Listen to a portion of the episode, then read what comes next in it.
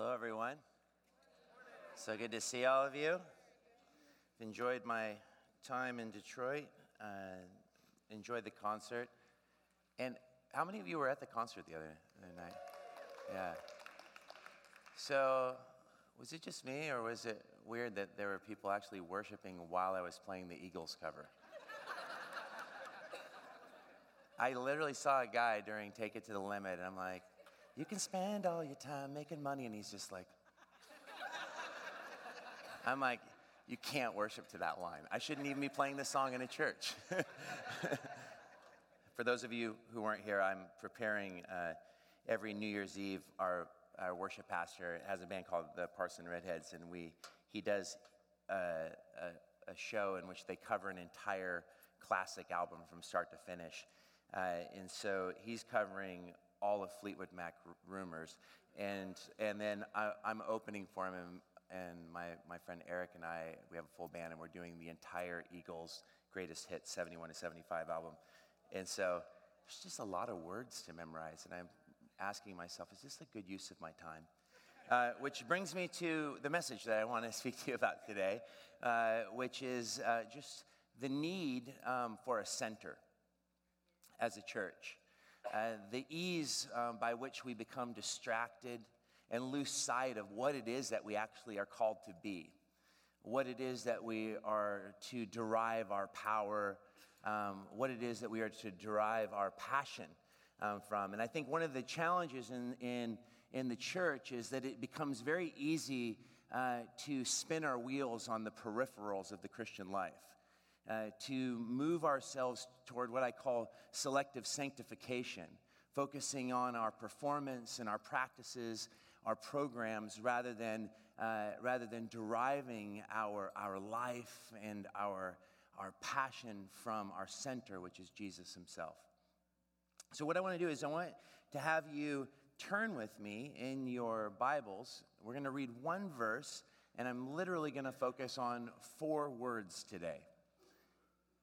That's all this verse actually states. 1 Corinthians chapter 1 verse 23. And I think Paul, the apostle Paul gives us the church our center. 1 Corinthians chapter 1 verse 23.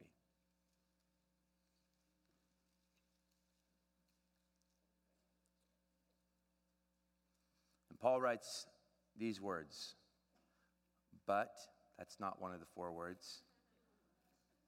We, number one. Preach, number two. Christ, number three. Crucified, number four. Let's pray.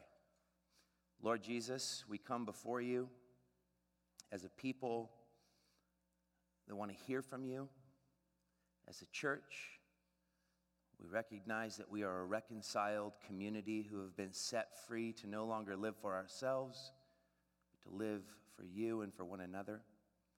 That we are a reconciled community who have gathered around you and see you and who you see around yourself. We are a people who have gathered under the, the conviction that your kingdom is coming and is coming in full we are people who gather under your rule. We are people who come to proclaim your great redemptive love to a world that is broken and lost. And so, Jesus, I pray that you would help each of us as individual people learn what it means to collectively live with our lives deriving our equilibrium from that center, which is yourself. And so, Holy Spirit, we ask right now that you would teach us, that you would guide us, for we are your possession. You are not ours. And we ask that you would bring to remembrance the things that Jesus said, and that you would show us what it means to be your people. Holy Spirit, give me the ability to communicate clearly and concisely Give me a tongue of fire. May this be your word, not mine. May we decrease that you might increase. Speak, O Lord, for your servants are listening. We pray this in your name. And all of God's people said, Amen. So these four words, I believe, are the four words that wield absolute authority and power for the church. And yet, they're often four words that are neglected, for we make the church about all sorts of things. But is our center, is it derived from these four words? We preach Christ crucified. So, what I want us to do is, I want us to just consider each of these words because each of these words uh, help us explore uh, in, in a robust way what it means to be a follower of Jesus and what it means to be a community of faith. And, and Detroit needs you, Grace, to understand these four words. It does. So we begin with the word we. Great significance in this because it does not say, I preach Christ crucified, because the expectation often of the community of faith is that the responsibility of proclamation is upon the preacher. That the responsibility of the proclamation of the gospel is upon the professionals who are paid to do so. That you sitting there think, no, you preach Christ crucified. I listen. Wrong, sir. and if that's what you think, and you may say, well, I don't think that, but do you live differently? Because what Paul begins with is this word that declares the responsibility of the community of faith as a whole. What was Jesus' words to his disciples in John chapter 13? He says, The world will know you are my disciples by what? Your love for one another. That preaching is more than just declaring facts, but it literally is the pathos of an entire community that has been utterly transformed and revolutionized by the redemptive love of Christ. And that love of Christ brings forth the gospel of freedom, because if the gospel is anything, it is a gospel of freedom. And we have been set free from ourselves. That we no longer need to live as the world proclaims that we should live, which is we live for ourselves. This is why the world is marked today by such intense, especially the West, by such intense alienation and loneliness and brokenness. But our completion, our perfection, Jesus says, be perfect as your Father in heaven is perfect, is defined by our lives being set free from the tyranny of self to now be given fully to God and to others. I have been set free to live for Christ, and to live for Christ means that I have been set free to live for you. And so we proclaims this great truth that every person in Christ has a role to play in the declaration of the gospel, which is a life that is lived in word and in deed. 1 Corinthians 12 20, it says, As it is, there are many parts, but one body. And I believe one of the things that makes Jesus attractive is not the persuasiveness of the preacher, but the unity of the community in sync with what the Spirit of God is doing in a particular place, in a particular time. There's nothing more attractive than to come into, into a church and you just sense God is here. God is in this place. Paul even says, I didn't even come to you in, with persuasive words. That he, he acknowledged that he wasn't even a very good communicator. He said that people were complaining that in his letters he was far more bold than he was in person. That there wasn't anything that was, that was that appealing about the way that he communicated. But he says, But I didn't come to you with, with eloquence, I came to you in the power of the gospel.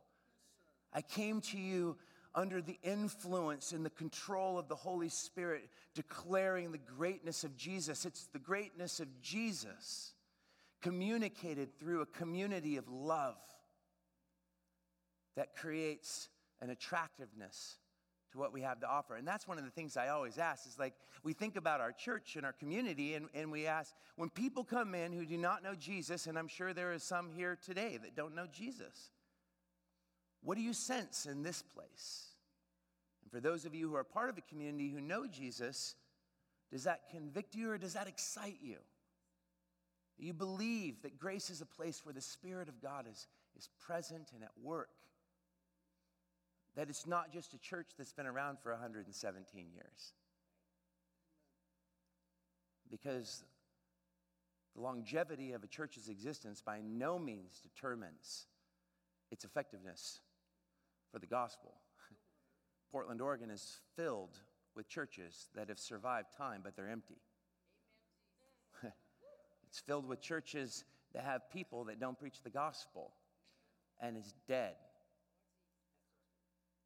We need the life of Christ communicated through the community. The gospel is communicated through the reconciled community of faith. We have been set free to live for Jesus and live for one another. And in that surrender to the Spirit who brings freedom into our lives, it is then that the community of faith begins to declare the attractiveness and leave the aroma of Jesus. As we are called into relationship with Him and through Him with one another, that relationship is one of simplicity sincerity, and singleness. Evangelism is most powerful together, and the attractiveness of the message is absolutely dependent upon our genuine, self giving love that can only be derived from Christ Himself by the power of His Holy Spirit. Let me just share a, a story to, to exemplify this first word, we. I am absolutely fascinated with the history of revivals. And there has never been a revival in church history that has not had an element of open air preaching. And one of the things about open air preaching is that today there's a misconception that if to open air preach is, is this idea that when you think of open air preaching, you don't think of community, you think of the lone preacher, the John Wesley, the George Whitefield by themselves out on a lonely street corner declaring the love of Jesus to a world that wants nothing to do with him. And, or you think of the power and the persuasion of the, of the individual that is inflamed with a, with a unique charisma to influence and drive, draw people together. But actually, those revivals and the power of Whitefield and Wesley and, and Billy Graham and, and, and D.L. Moody was that there was never a, a, a open proclamation uh, that was not uh, that was successful without the community of faith amongst the people. What was attractive to the people what drew them is that as the preacher was communicating the gospel there was intermixed within the crowd of, of listeners many who believed. And so i began to think well i'm not going to go to Colonel Summers Park which is uh, which was two blocks from our old location, which was like the bohemian park in all of Portland. It is literally the place where you will get topless people, topless women smoking weed openly in the day. And I'm not actually exaggerating, okay? So we, so one day, so we decided we're gonna, we're gonna, uh, you don't even know how to respond to that because that does not happen in Detroit. Uh, so, so I get this idea what we need to do is we need to think about, about church. A church without walls is actually doing what we do as a community of faith, followers of Jesus, learners of Jesus, um, worshiping together, loving one another. Let's take it outside of the church and let's do it in a public setting. You don't need a permit in a city to preach the gospel uh, with uh, if as long as you don't have amplification, uh, amplification. So I'm like, let's do it old school. In the olden days, if you didn't have a loud voice, you weren't called to be a preacher. Period. and so, so I'm like, I'm loud. I'm obnoxiously loud, actually. So let's just go into the park. And, but let's do it as a church community. And so we started this thing called Church in the Park that we do. It's Portland, so we do it for three months a year. Um, but it, it's amazing We had two to 300 people show up at this park every Thursday night. We play worship. A huge part of Door of Hope's uh, just ethos is, is this really incredible uh, musical community, most of which have come to faith through Door of Hope. So there's a kind of a uniqueness. And for those of you at the concert, I mean, what Josh and I did is, I mean, that is the music of our church. And and we will play we'll play this worship and people and we're like we're not there to like yell at the at the pagans or the the, the dirty little anarchist grungy punk kids that hang out in groups and do drugs and and the the little the groups of hipsters that are spread out. Because when it is nice in portland i mean everyone and their mother is out in that park like just take it in take it in today. May never come back again.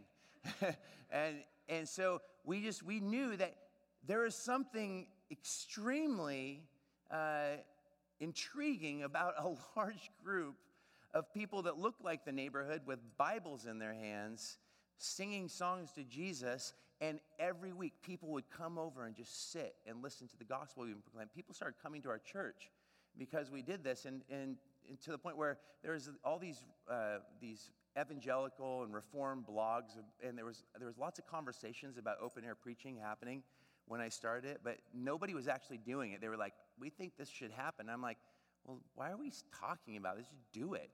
What are you afraid of? Portland is the most unchurched city in the United States. And it seems like the least likely place that open air preaching would ever work. In fact, I told one of my dear friends who's a pastor of a large church in Portland, I told him what I, he's like, How are you engaging with the culture of the city? I'm like, I'm going to do open air preaching. And he goes, Dude, that's just dumb. That'll never work. And I'm like, I don't know, I'm going to do it. I'm going to do it because it's dumb, because the cross is foolishness to those who are perishing. And I'm like, and I'm going to do it because I need to overcome my own fears of communicating the beauty of Jesus. And I'm not going to lie, the first day that we did it, it was terrifying. And what was incredible is our whole church was terrified together. It was like a, it was like a group fear. Uh, like I stood up and everyone, I could just see it. They felt scared for me. And we had people like yelling at us and whatnot. Overall, people were mainly just intrigued. I, I mean, to the point where this is my favorite story.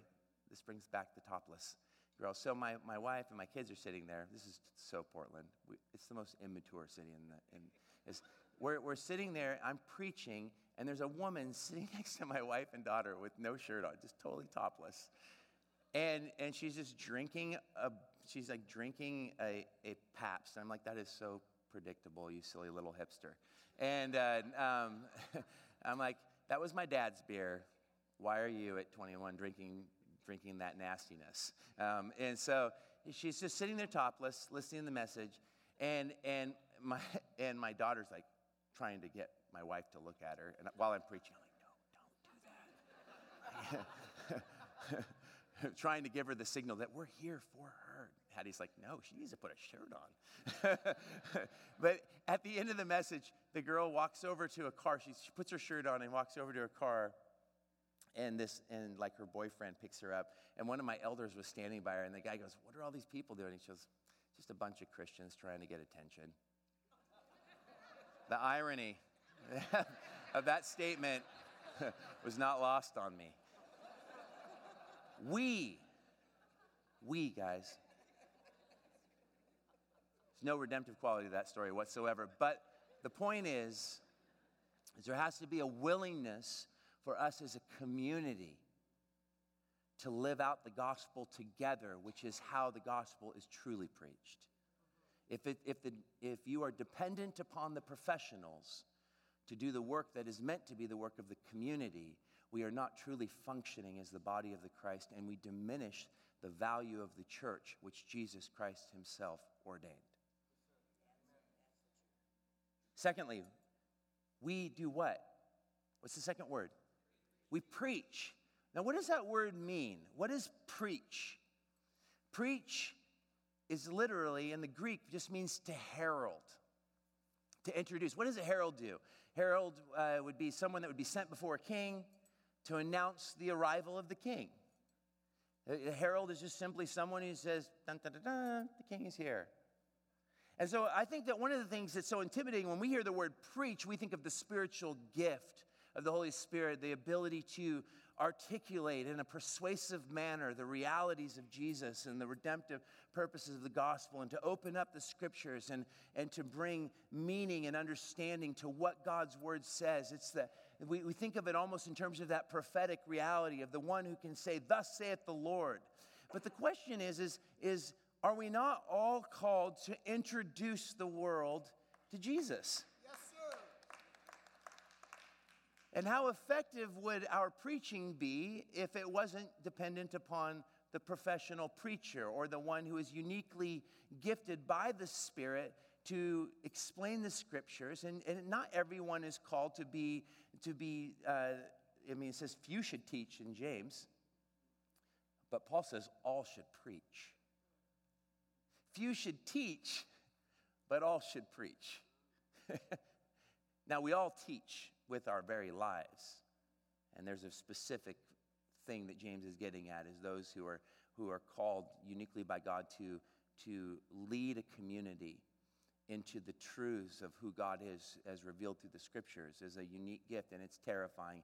And there isn't a Sunday that I preach that I don't still get sick to my stomach and feel like throwing up because I know that I am going to be held to a much more extreme judgment. And as a verbal processor who has Tourette's, I know that there's a lot of things I'm going to have to give an account for one day. Um, and that should create a very healthy fear and trembling. Not a fear that causes me to run away from God, but a fear that makes me want to stay extremely close to Him. but as we preach, what we're doing, and this should not intimidate you, is that if Jesus Christ has truly grabbed a hold of your heart and your mind, if He's truly taken that which is once dead, which is you, and brought you into life and freedom, know this that every human being talks about what they think about the most. That we communicate through our lives what we are the most passionate about. So, preaching, I believe, has to do with the, the art of persuasion. And persuasion is directly connected to that which we are passionate about. I always said that I think that my greatest strength as a communicator uh, is not my credentials. I didn't even go to college, and I graduated high school with like a 1.7 because I was too busy doing drugs and having fun in dance clubs to pay attention. Um, I even have my dance shoes on today. Uh, to pay attention to what I ought to be learning, and I blew my education. But when I got redeemed by Jesus and, and was given the gift of the Holy Spirit, He gave me a new hunger for learning and a desire to know. And He took this foolish, reckless, young, intense man at 27 years old and He began to feed my heart and mind. And you know what my seminary was? Painting houses in misery because my band had got dropped from our record label and getting saved out of this rock and roll lifestyle and then I became a, a house painter to provide for my family. And I listened to seven hours of sermons every day, every day, faithfully, every day for about three years. James Vernon McGee, Chuck Swindoll, uh, Tony Evans. I mean, the list goes on and on. And I, and, and I just listened, and I'm like, I, and, and that's what I was just fed upon it. And, and what God showed me is that, is that I can communicate clearly the gospel and, and, and the content, the fill of what I communicate, yes, it's increased with time as I've grown in increasing degrees of intimacy with Jesus. But from the earliest day, I realized that it is not that hard to communicate to anyone my testimony. For my testimony is the actual, real life story of how Jesus reached into the depths of my brokenness and he brought me to life. It didn't take a neurosurgeon. And honestly, if you actually, I'm reading this fascinating book right now called How to Talk Like TED. It's the, it's a, it's the whole, it's a book that explores the success of TED Talks, which are 18 minute talks on various issues. And the most popular TED Talk uh, in, its, in the history uh, was given by a man who used no PowerPoint, 18 minutes. Uh, he, is a, he is a man that was focused on social justice and bringing uh, bringing a greater understanding to the problems with the prison system. And what was so compelling, he had the longest standing ovation in, of any TED Talk, was that he just simply used real life stories to explain what it, what it was that he was passionate about. It had maybe 5% data, it had 80% pathos, passion, persuasion, conviction. Nobody can deny your testimony. But you see, here's the thing preaching is directly, we will only proclaim. This is what, it, what Romans chapter 10 says. It says, How then can they call on the one who they have not believed in? And how can they believe in the one whom they have not heard? And how can they hear without someone preaching to them? Is it the world, God has chosen to communicate the truth of who He is through Jesus and His redemptive purposes. He has chosen to communicate that through broken, messed up people like you and I. And if his desire, if God has actually sovereignly decreed to use broken instruments to carry forth his gospel message, then we need to pay attention to the fact that this is how he has determined to let the world know about the gospel. Now, God, does God reveal himself uh, in other ways? Well, we, we hear stories. I think God is sovereign, and that just simply means that he's free to do what he wants and he does what he wants in line with who he is in the depths of his character, and he loves and he pursues. The gospel is not about a reluctant God and a searching world. The gospel is about a searching God in a reluctant world. And so, what we have is this call to preach, which means that we must if, if the world will not hear, if there are no preachers to preach, well, the same goes for us. We will not preach if we do not really believe. So let me ask you how would you define what faith is?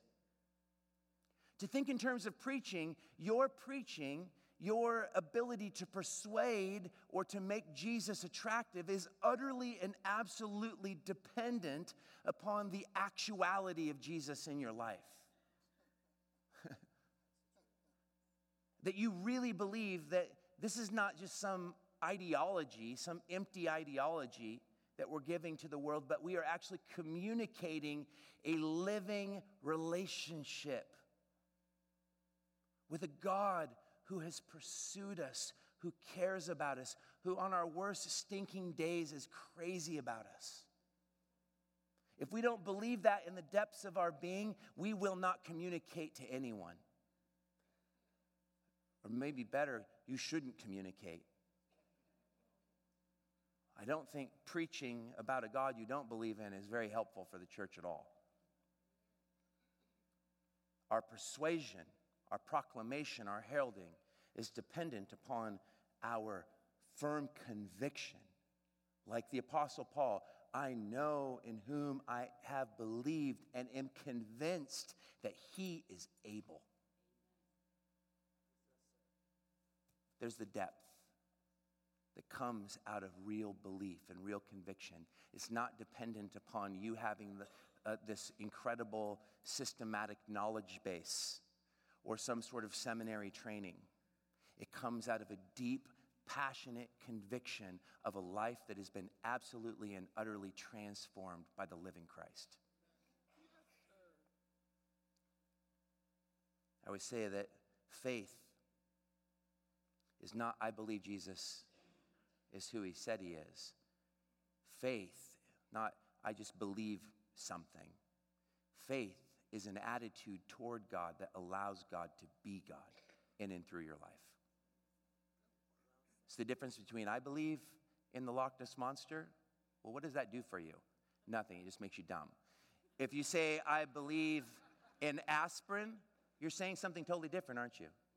You're saying, I believe that if I have a headache and I take this thing, that it will do something for me. My belief in it is directly connected to an action that actually changes the direction of what's happening. I had a headache and now I don't because my faith led me to do something. It was faith in the ability of the thing to do something for my life.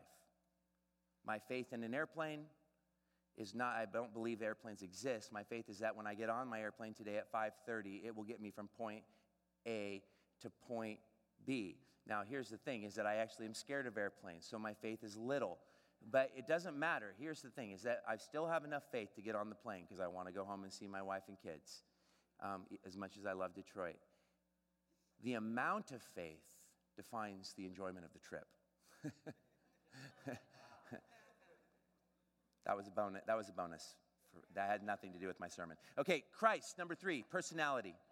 So we're not just, we're not, it's not just the community, it's not just a, a communication, uh, but the content is something incredible here. Paul says, he doesn't say we preach the gospel, although we do. He says we preach Christ.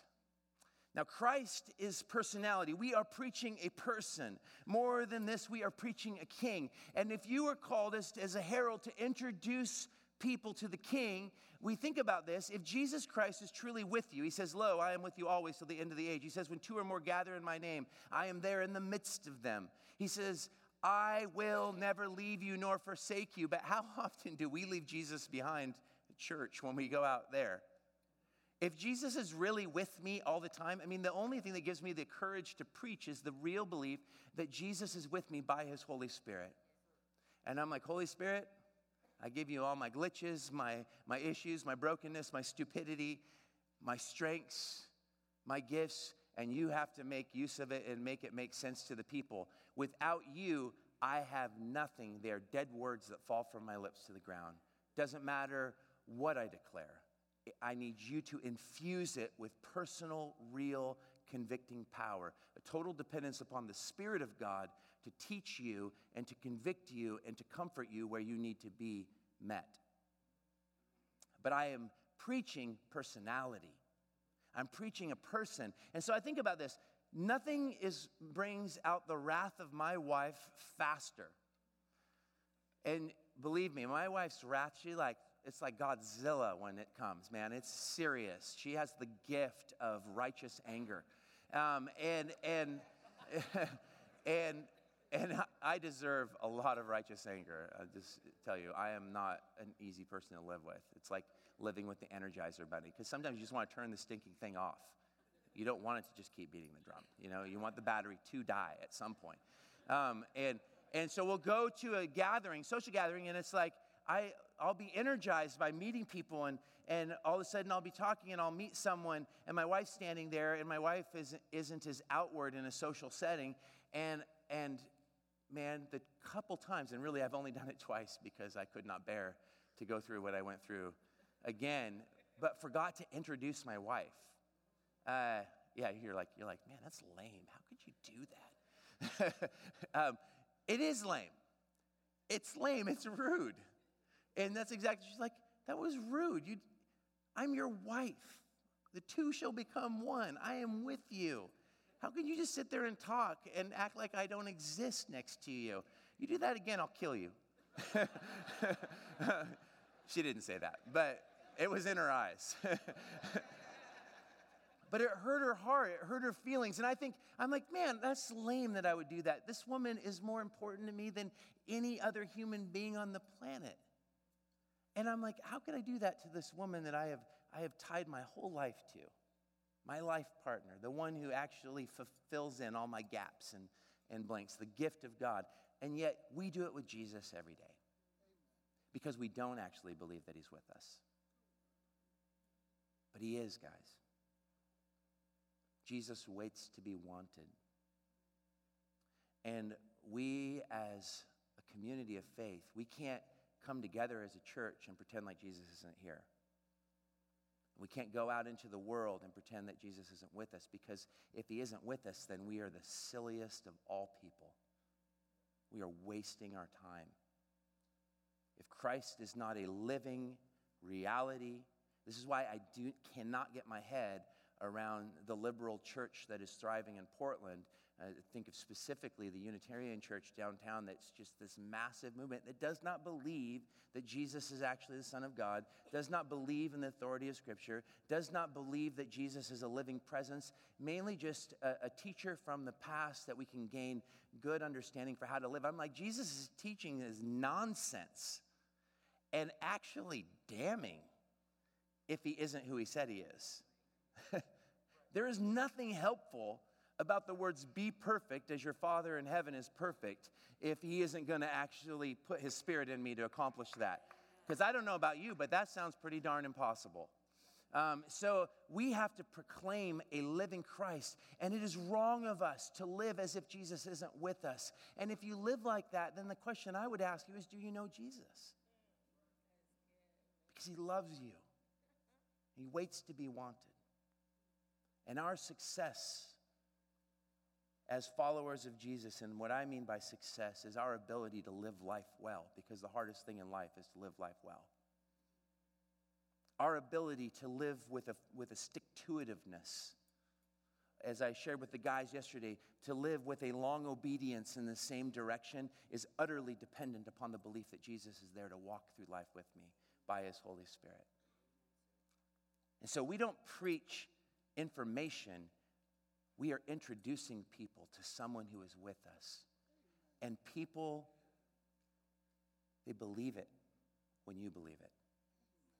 Because when you believe it, when you live in dependence upon Jesus and allow Jesus to be Jesus in and through you by his Holy Spirit, the Holy Spirit will convict and convince the world of righteousness, of judgment, of sin. And he does it by showing the world the love of God through you and the transformation that has taken place in your life because I was once lost, but now I'm found. Because I was once sick, but now I'm being healed. Because I was once without purpose, and I was once more inward focused, but now I look out and I see you, who I want to share Jesus with, because I see you in a way that I never saw you before. And that, it gets people, it gets under their skin yes, it's true that some people run the opposite direction when they sense the reality of Jesus in you because to come into the light takes great courage. But if we would allow the, the light, the church isn't, it, it, it isn't, Jesus doesn't say, you should be the salt of the earth and the light of the world. He says, you are. He says, you are. This is what we are by nature, if indeed our nature is derived from Him.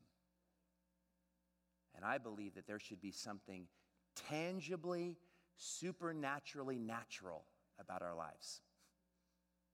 That there should be an illumination, an exuberance, a charisma, a passion that is, that is from the transformative reality of the gospel that is, that is communicated through us. Um, and, and if it's not there, then something is fundamentally wrong with your understanding of God. E. Stanley Jones said of Jesus, he says, In him we see what man is and how far we have fallen. In him we see what God is and how far we may rise. We have to believe that. Finally, he says this He says, We don't just preach Jesus, but we preach Jesus what? Crucified. Crucified is, is fascinating. This, this is like, why the cross and why not the resurrection? Because I would say this that if the, if the gospel is the center of Christianity, the cross is the center of the gospel. Because the cross sits in the middle of everything. For the cross represents two great realities the costliness of forgiveness, the depths of our brokenness and our inability to save ourselves.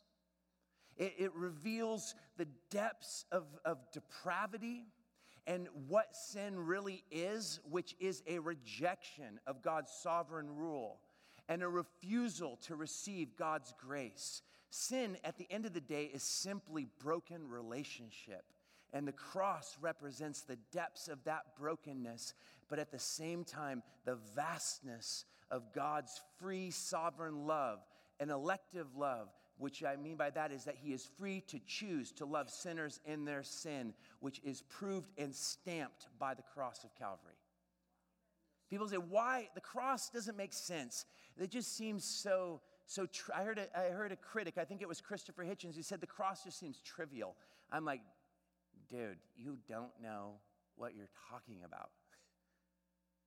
It's an absolute, blatant, just ignorance around the, the sheer brokenness of the world around us. The greatest evidence for Christianity is sin. The greatest evidence against Christianity because of sin, unfortunately, is Christians.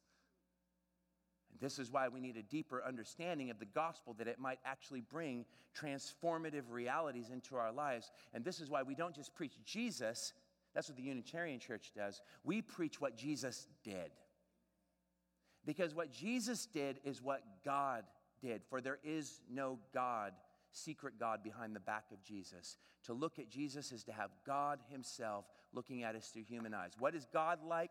God can never be defined apart from what He has done for humanity. Everything God declares about Himself in the scriptures is directly connected to what He is doing for His creation, specifically you. That's the truth of the gospel. The cross reveals our desperate need. And so we preach Christ. And so our herald is I introduce people to Jesus and I tell them how I was broken, how I was lost, how I was dead, how I was selfish, how I took advantage of my of relationships around me, and how I began to read through the scriptures and I and I came to Matthew and I discovered the power of King Jesus. And, and his words were not like any words ever, ever spoken by any other man in human history. And I came to the conclusion that if Jesus isn't actually who he said he is, the Son of God, then I would have to worship the people who created him. But that's the, that's the catch. That's the beauty, is no man could have invented Jesus. For he's, he's not like the heroes that humanity creates because his kingdom's totally upside down. You don't introduce the world to a God who empties himself of all his, all his power and authority and enters into the actual broken frailty of hum, sinful human flesh, but does not sin, but in humble service to the world around him and to the God, the Father, who he comes to re- represent and reveal. He, he, he bends the brokenness of, of, humanity back into the righteousness of God. And then through the sacrifice of himself upon the cross, he gives, he gives us the possibility by becoming the one who takes what we deserved into himself judgment, the Father, the Son, and the Holy Spirit working together, bearing the burden of human brokenness because of God's determination, his absolute refusal to exist for eternity without you. This is what we preach. What I want you guys to understand it is the narrowness of our message that opens us up, opens us up to the vastness of God's love. People say, How can you say Jesus is the only way? And I would just simply say, if any key opened the door, the house would not be safe.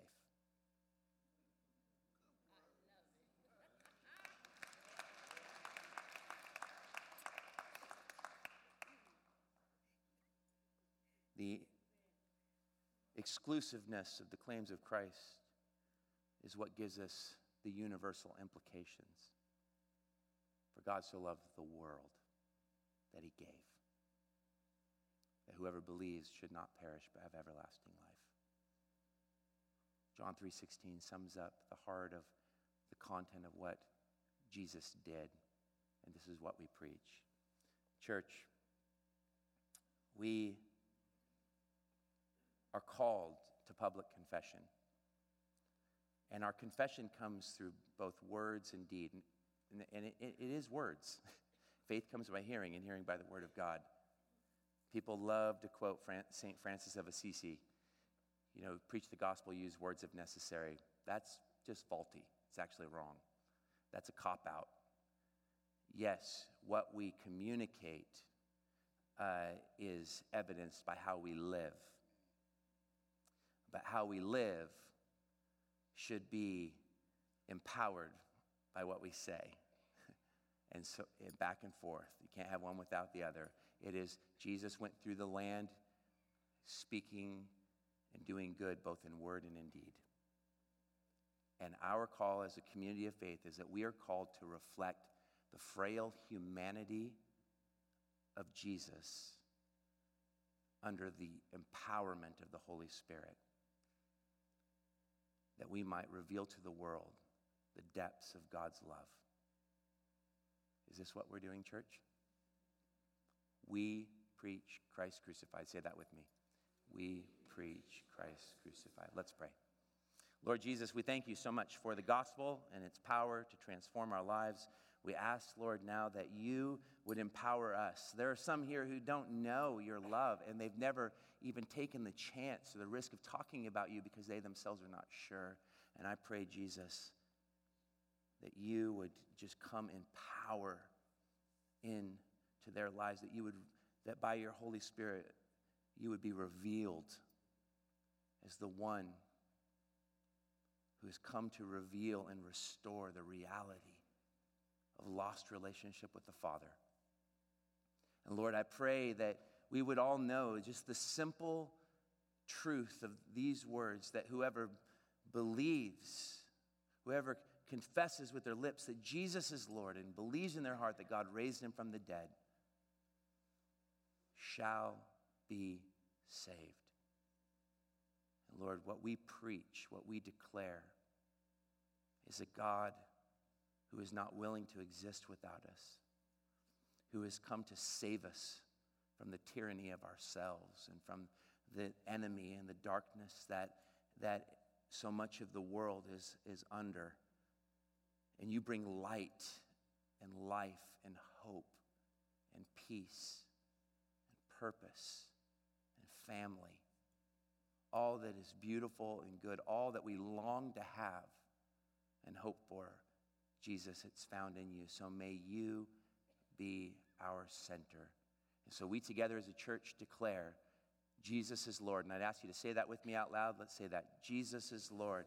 Say it again with me. Jesus is Lord. Jesus, we proclaim that with our lips. We believe it with our hearts. We will live it with our lives. It's in your name we pray. Amen. Thank you, guys. Love you.